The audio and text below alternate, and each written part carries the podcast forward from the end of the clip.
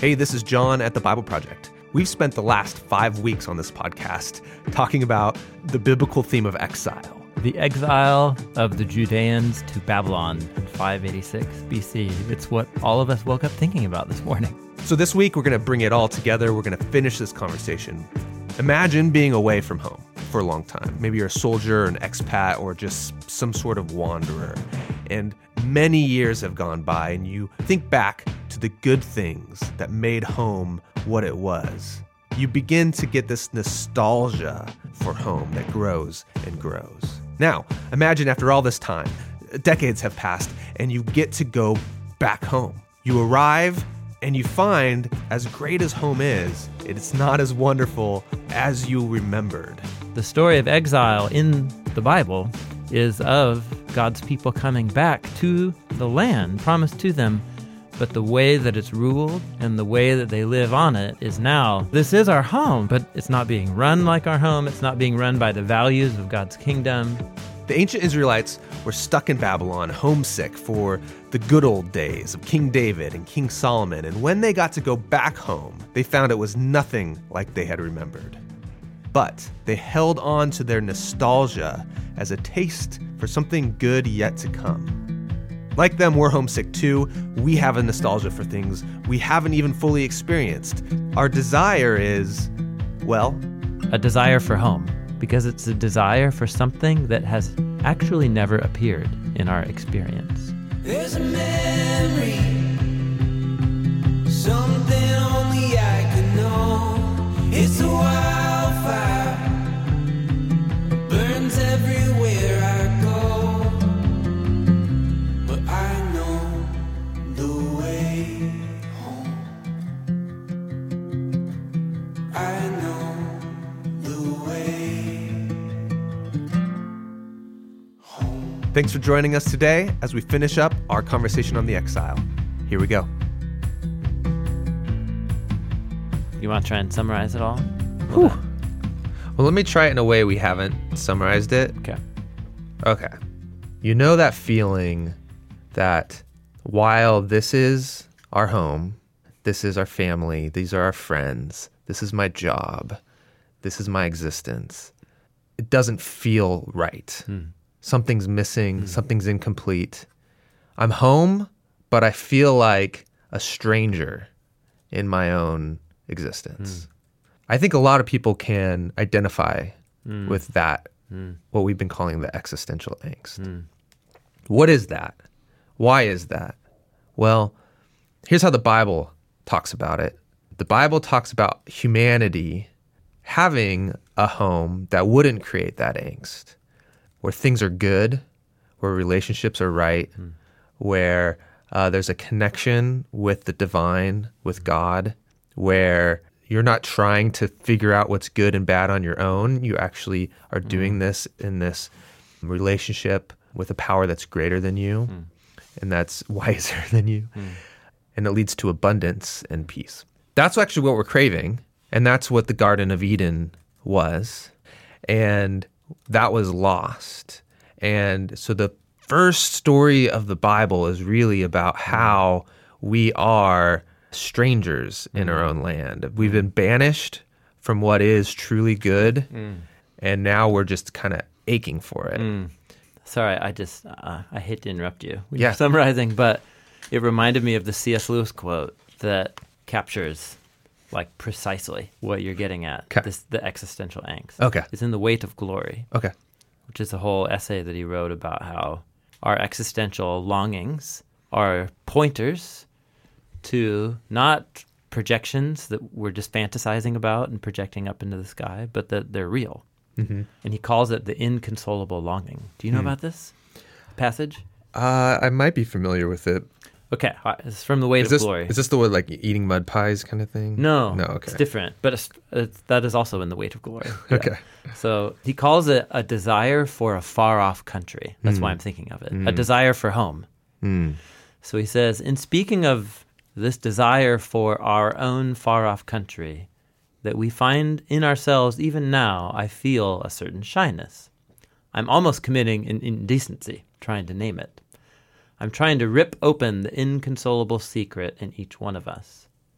It's a secret that hurts so much that we take revenge on it by calling it names like nostalgia or romanticisms Hmm. or remembering our adolescence. It's a secret that pierces with such sweetness that when in very intimate conversation, the mention of it becomes imminent and we grow awkward and we try to laugh at ourselves. It's a secret Which we I'm doing cannot right now. hide, a secret we cannot tell, though we decide desire to do both. We can't tell about it because it's a desire for something that has actually never appeared in our experience. We can't hide it because our life experiences are constantly suggesting this longing, and we betray ourselves like lovers at the mention of a name. Some call it beauty, our experience of beauty, Yeah. and act as if that settled the matter. but this is a cheat. If we could go back to those moments in the past, we would find not the thing itself, but only the reminder of it. And what we remembered experiencing would turn out itself to be only a remembering. Okay, here we go. This gets even better. It's already really good. he says the books or the music in which we thought our experience of beauty was located, these will betray us if we trust it to them. The beauty was never in them, rather, it came through them. And what came through them was the longing. These things, like beauty, nostalgia, the memory of our past, are only images of what we really desire. But if we mistake them for the thing itself, they turn into dumb idols, breaking the hearts of their worshippers. They are not the thing itself. It's the last line. They are only the scent of a flower we have not yet found, the echo of a tune we have not yet heard, and news from a country we have not yet visited. He opens and closes Mm, with the far away. with these far off land. So beautiful. Yeah. So, yeah, is his point. Well, I, I don't even need to say it. What, do I need to summarize? No. like, we No, get it's it. the longing. it's the longing. And his point is don't make that longing an idol to Mm-hmm. where you are now just trying to seek Mm-hmm. the things that stirred up that longing. Yes. You're now trying to seek those as the end. In a way, that's an interesting way to think about Babylon. It's a way of securing and trying to make material and normal the thing, the th- what f- transcendence. and I think meaning Portland's and actually pretty purpose. good at that, Yeah, actually, right? many many cities are. They become playgrounds and distractions yeah. for Like, yeah, Yeah, that's you, true. You think gardening is Yeah. blissful, Yeah. and, And- and in a and- way it is. and completes uh, some longing in your soul. Yeah. let's double down and make everyone's front yard a garden, yeah, and a chicken farm. a and, uh, chicken farm. yeah. Um, and, and that will solve it. And I guess what C.S. Lewis Mm-hmm. is saying is. Well, no, that feeling you got while gardening, Mm-hmm. that was an echo of a tune we haven't yet heard. yes, yeah, Mm-hmm. So enjoy it and let it point Yes. you towards this thing, but don't mistake it for home. but don't mistake it for home. Your true while yeah. while you do it, and Yes. participate in it, and- appreciate and it. appreciate it. It's almost like the analog of loyalty and subversion. I appreciate it, But I'm not going right? to worship it. but I don't um, mistake it for the meaning of my life. Right. And so, in the same way, we are called to love God and love neighbor. Yeah. And we might come up with a really great system Yeah. or way of organizing a neighborhood or a country Yeah. that fosters that, but inevitably it will have brokenness and selfishness built into it. And the idolatry is to name this particular Yeah. Solution. solution as the divine answer. it's kind of why they had Yeah. Mm. the Jewish festival of Sukkot. It's like, hey, we love our home, but like, let's once a week, once just a like li- year. once a year. Sorry, for a week, yeah, live outside of it. like- Yes. Like, we don't have a home. yes, because let's not mistake this as our real home. yeah. It's very similar.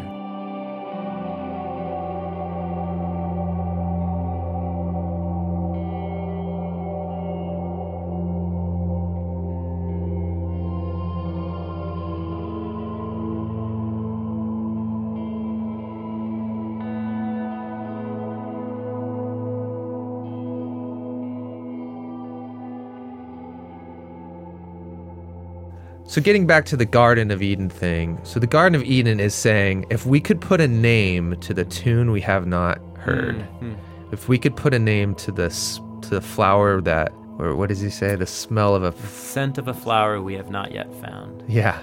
The scent of a flower we have not yet found. Yeah. If that has a name and a picture, Hmm. the biblical picture is of Eden, Mm-hmm. which is a very simple yet, Hmm. you know, not very s- concrete picture. I mean, Mm-hmm. it's Yeah. there's not a lot there. Yeah. Well, it's just of this amazing garden. It's an amazing garden. It's got four rivers. Yeah. If you believe in a beautiful mind and heart out of which the universe Right. sprang, that that being wants to be in very close, intimate, It's the place where you Connection can be with in you. complete. which which means Close, intimate yeah, connection. to know that you belong in this world Yeah, and that you're welcome here I see. and that you're loved Yeah. and have a role and a purpose. Right? That's I think that's what it means to believe in the Christian God. Yeah. Is to believe all those things. Yeah. Yeah. That's E- that's Eden. So what we're That's talking home. about is home Yeah, with home. capital H. That's right. Yes. And what we have is echoes of that Mm. that are very tangible. Mm-hmm. That's so funny to be reminded of something you've never experienced. Yeah. Yeah. right. That's the whole thing the Lewis paradox is of it. riffing That's off right. of there. That's right. Yeah. And Yeah. and that's the reality is we're be, like we're constantly being reminded Mm. of this state of being Mm-hmm. that we've never experienced but somehow we long for. Mm-hmm.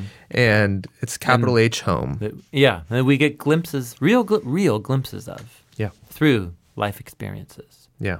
that make us want more of that, and they give us peace. So that's yeah, that's, That's the that. image of Genesis. But then you get Yeah. the story of Israel. Yes. And the story of Israel is a man named Abraham who was called by God to make a family that lives by such an ethic that they can um, recreate that Hmm. reality. Or at least experience more. Yeah. Experience, within their Experience it family. within their family, More and of- then take it outside of their family, Yeah. Mm-hmm. and that n- the nations can experience it to find that sweetness. Mm-hmm. What did he say? The pierced with such sweetness. That was such a good line. yeah. And so Abraham's called to do that. Along with that is Hmm. this promise that he'll have a place to call home Mm-hmm. because he was a wanderer. He didn't have he didn't have a homeland. Yes. And so that becomes the promised land, which now the people of Israel, who eventually inhabit Mm-hmm. the, the descendants of Abraham, inhabiting the promised land, they see that as this image of Eden, this Mm-hmm. abstraction of what Eden Well, represents. Mm-hmm. more as a, uh, reverse, concrete. Oh, yeah, As a sorry. concrete yeah, the concrete example, example of, of this Yes. Eden home. um, abstraction. And it makes sense because that's what God was calling Israel to create. But they're banished from it because they are they're not creating it, but they're creating Babylon within it. And so their their banishment from exile or their banishment from Israel puts them makes them exiles in a foreign country into Babylon. And now they're looking at this biblical story of Adam and Eve being banished from the garden. They're saying, yeah, that's our story, being Mm-hmm. banished from the good. But while the Garden of Eden actually was good, like Israel never actually sure. like attained that. Yeah. But they were called to it, but they Yes. never actually attained it. Yes. And they turn to stories from their past. Right. The nostalgia. Yeah, the Yeah. nostalgia of the eras of David and Yeah, Solomon because as it the was- closest Yes. experiences they can think An echo of the tune. Of. Yeah, yeah, Yes. Which Because is that's why, all they have. Yes, which is why the hoped for age of the kingdom of God is described as the reign of not even a new David. Ezekiel just calls the Messiah in the kingdom of God. He calls the Messiah David, Yeah. just David. Yeah. let's get let's get him back in charge. Um, Yeah, th- that's exactly it. And what they don't mean is let's like time warp Right. historical David. What they mean is Let's resurrect his body and the, put him in on the throne. ultimate home that David represents in Yeah. their in imagination. their hope Yeah. and in their scriptures is is what they want. Yeah. Yeah, David is the scent of the flower they have not seen. yeah, Because, but it's what they have. yeah. That's right.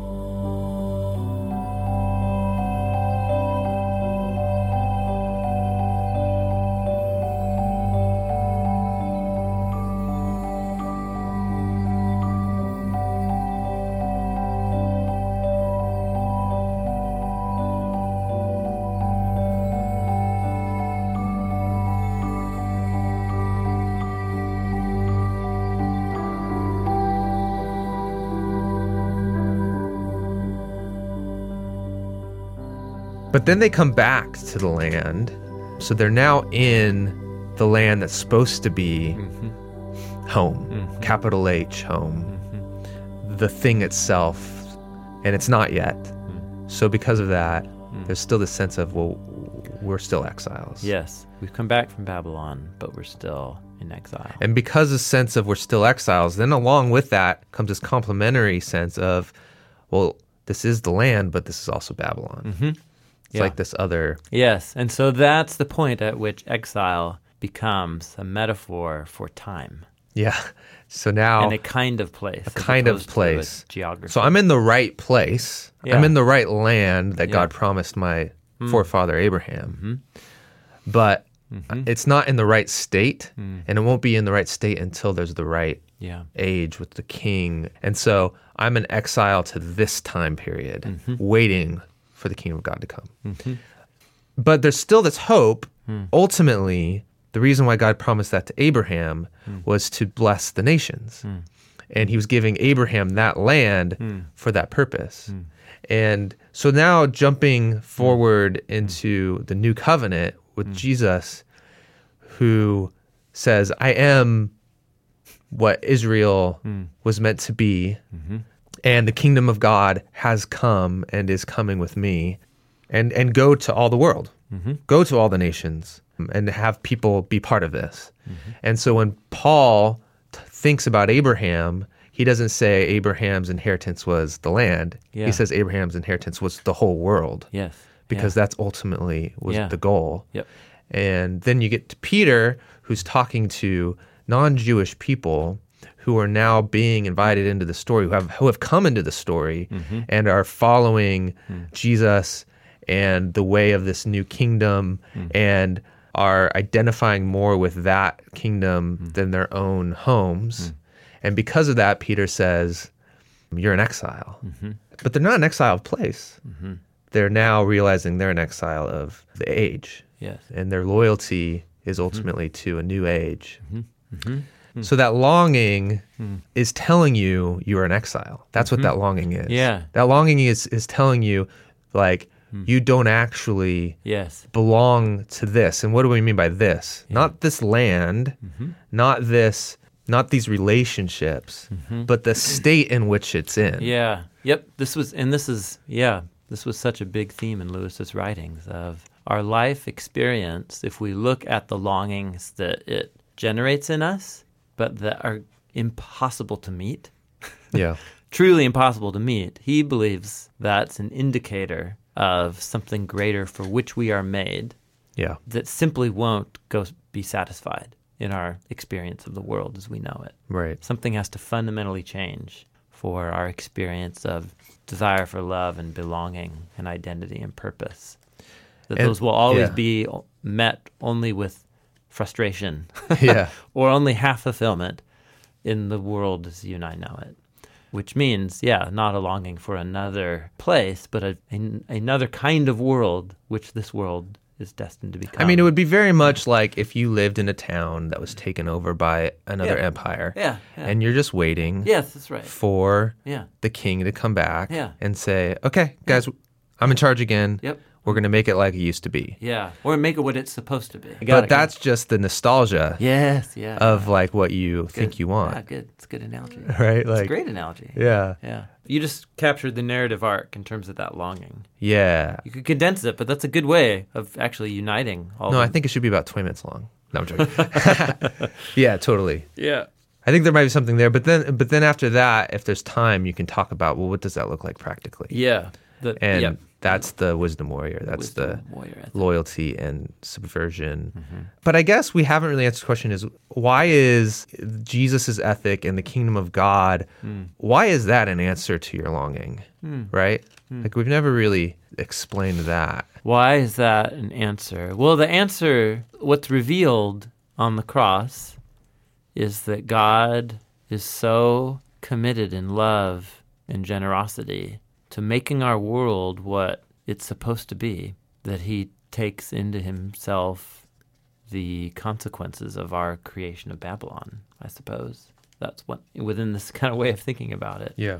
because it meets the longing of home, which is those things I described earlier, like to know that I am welcome in the world, that I belong and have a purpose, and that Yeah. I'm loved. And the Christian story, I think, is a way of s- saying that some things might make you feel that way, Mm-hmm. but if you're honest, you only partially experience that love and welcome and security and belonging Yeah. even though it's the thing we're all looking for. And then those few experiences where we do feel them tend to fade or be only temporary or connected to really unpredictable people who sometimes love us and sometimes don't. Yeah. And so, Yeah. Think back to the time where you felt most Hmm. loved, most secure, most at home, Mm-hmm. the capital H. And if you really dissect it, you'll realize you were only getting yes. whiffs of Yeah. what that really is. It Yeah. was uh, it was actually Yeah. it was actually compromised Yeah. in some way. Yes. Yeah. And that's why uh, for people who grow up in really, really healthy families, but they eventually grow up and They s- discover their parents are really f- just mortal, flawed. Yeah. people, you know? right. and then uh, right and uh, actually even c- children who don't who grew up in unhe- who do grow up in unhealthy families but still because the way Yeah, you think- psychology you works think you it's still normal. i I'd idolize your parents Yeah. and the moment your parents are dethroned as demigods you know or immortals Mm. Yeah. you, all of a sudden the world becomes a little less stable Yeah.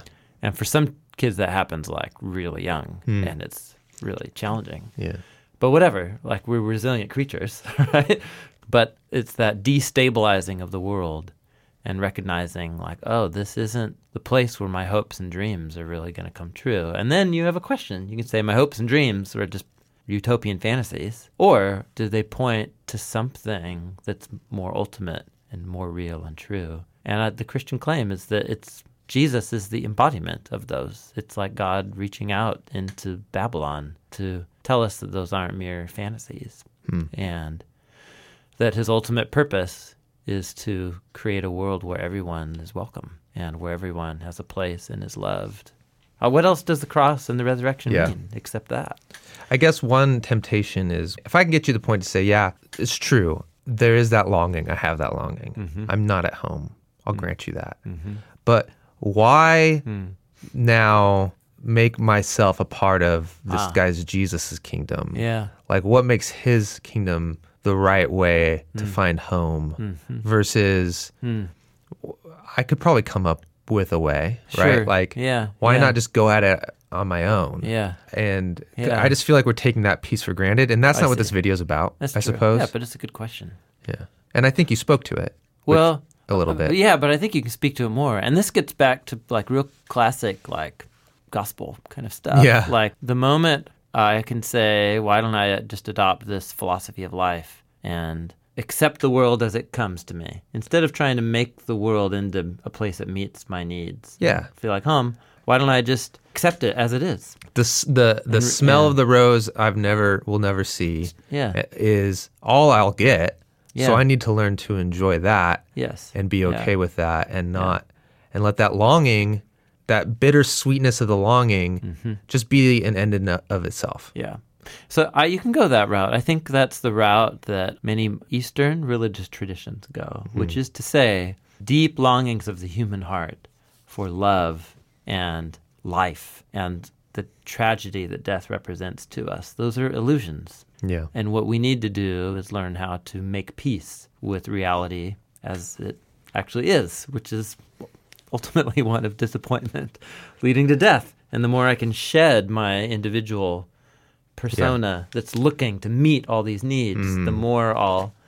And the Christian story is build a home here Yes. and bu- yeah. and make a garden. yeah. and pray for it, but Yes, yes. don't Yeah. uh, don't give up your hope for home. That's right. Those longings are real because they point to someone who wants to invite us to be at home in this world and who loves us deeply. It was And- interesting when you were talking about coming to peace with just that Eastern mentality of coming to peace with there's good and there's bad, Yes. and that's just reality and joy for it is. Yeah.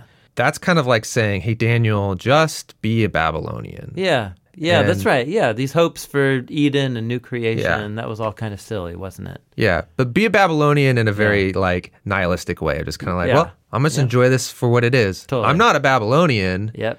but this is what I got, and Mm-hmm. I'm gonna enjoy it. Um, I'm gonna detach myself enough from this Mm-hmm. and just kind of experience it. The biblical answer was make a home there, Yeah. but don't make it your ultimate home. Yeah. Don't be And- satisfied. So you Yeah. can make home in the sense of like Yes. there is wisdom in Yeah. accepting suffering Yes. and accepting Yes. like the bad and realizing that it's a mixed bag and every sweet moment also has bitterness and every bitter moment has sweetness and that is life and reality and in a way you could plant a garden in that you know but that isn't our true home i think that's an interesting nuance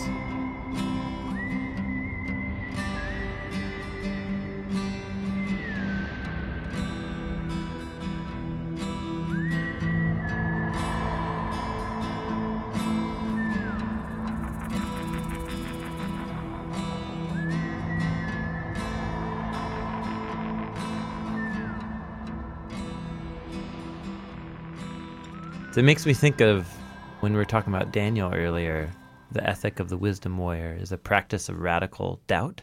radical doubt yeah So you can doubt the empire and its claims to define whatever ultimate significance, but you can also doubt pleasure, yeah you know, or our experiences of beauty.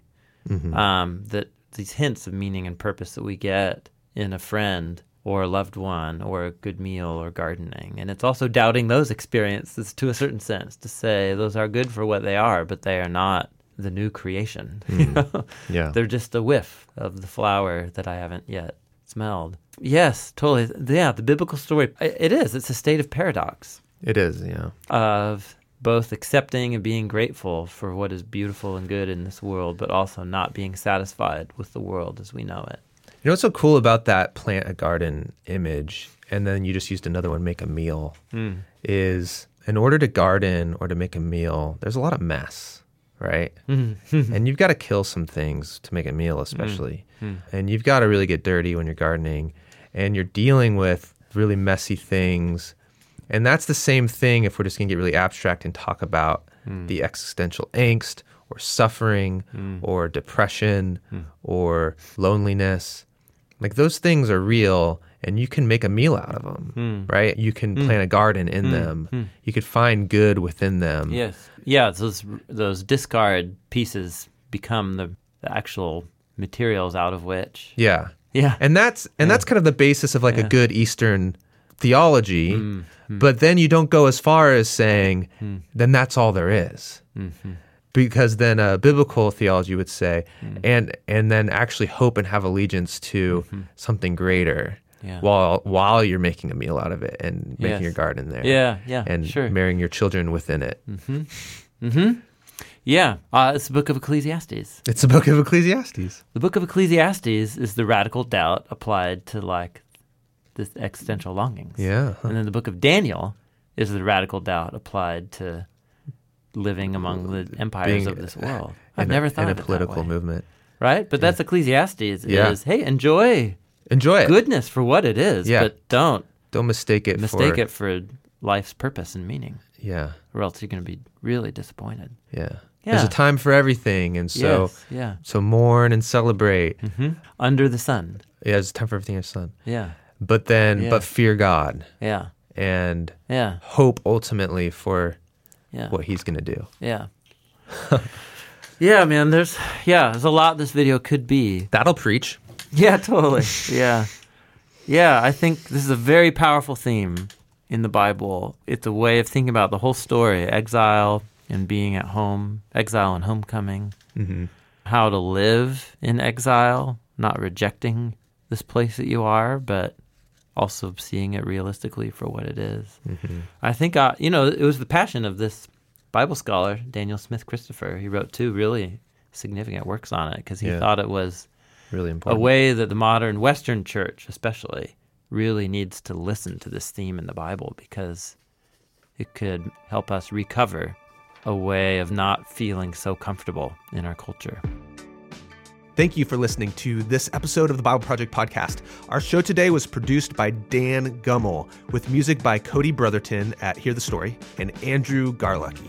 We've got a Q&R episode on exile coming up next. So, if you have a question about anything that we've been discussing around this biblical theme of exile, send it on to us info at jointhebibleproject.com. You can record the audio of your question, keep it to about 20 seconds or so, and give us your name and where you live. Looking forward to responding to your questions next week.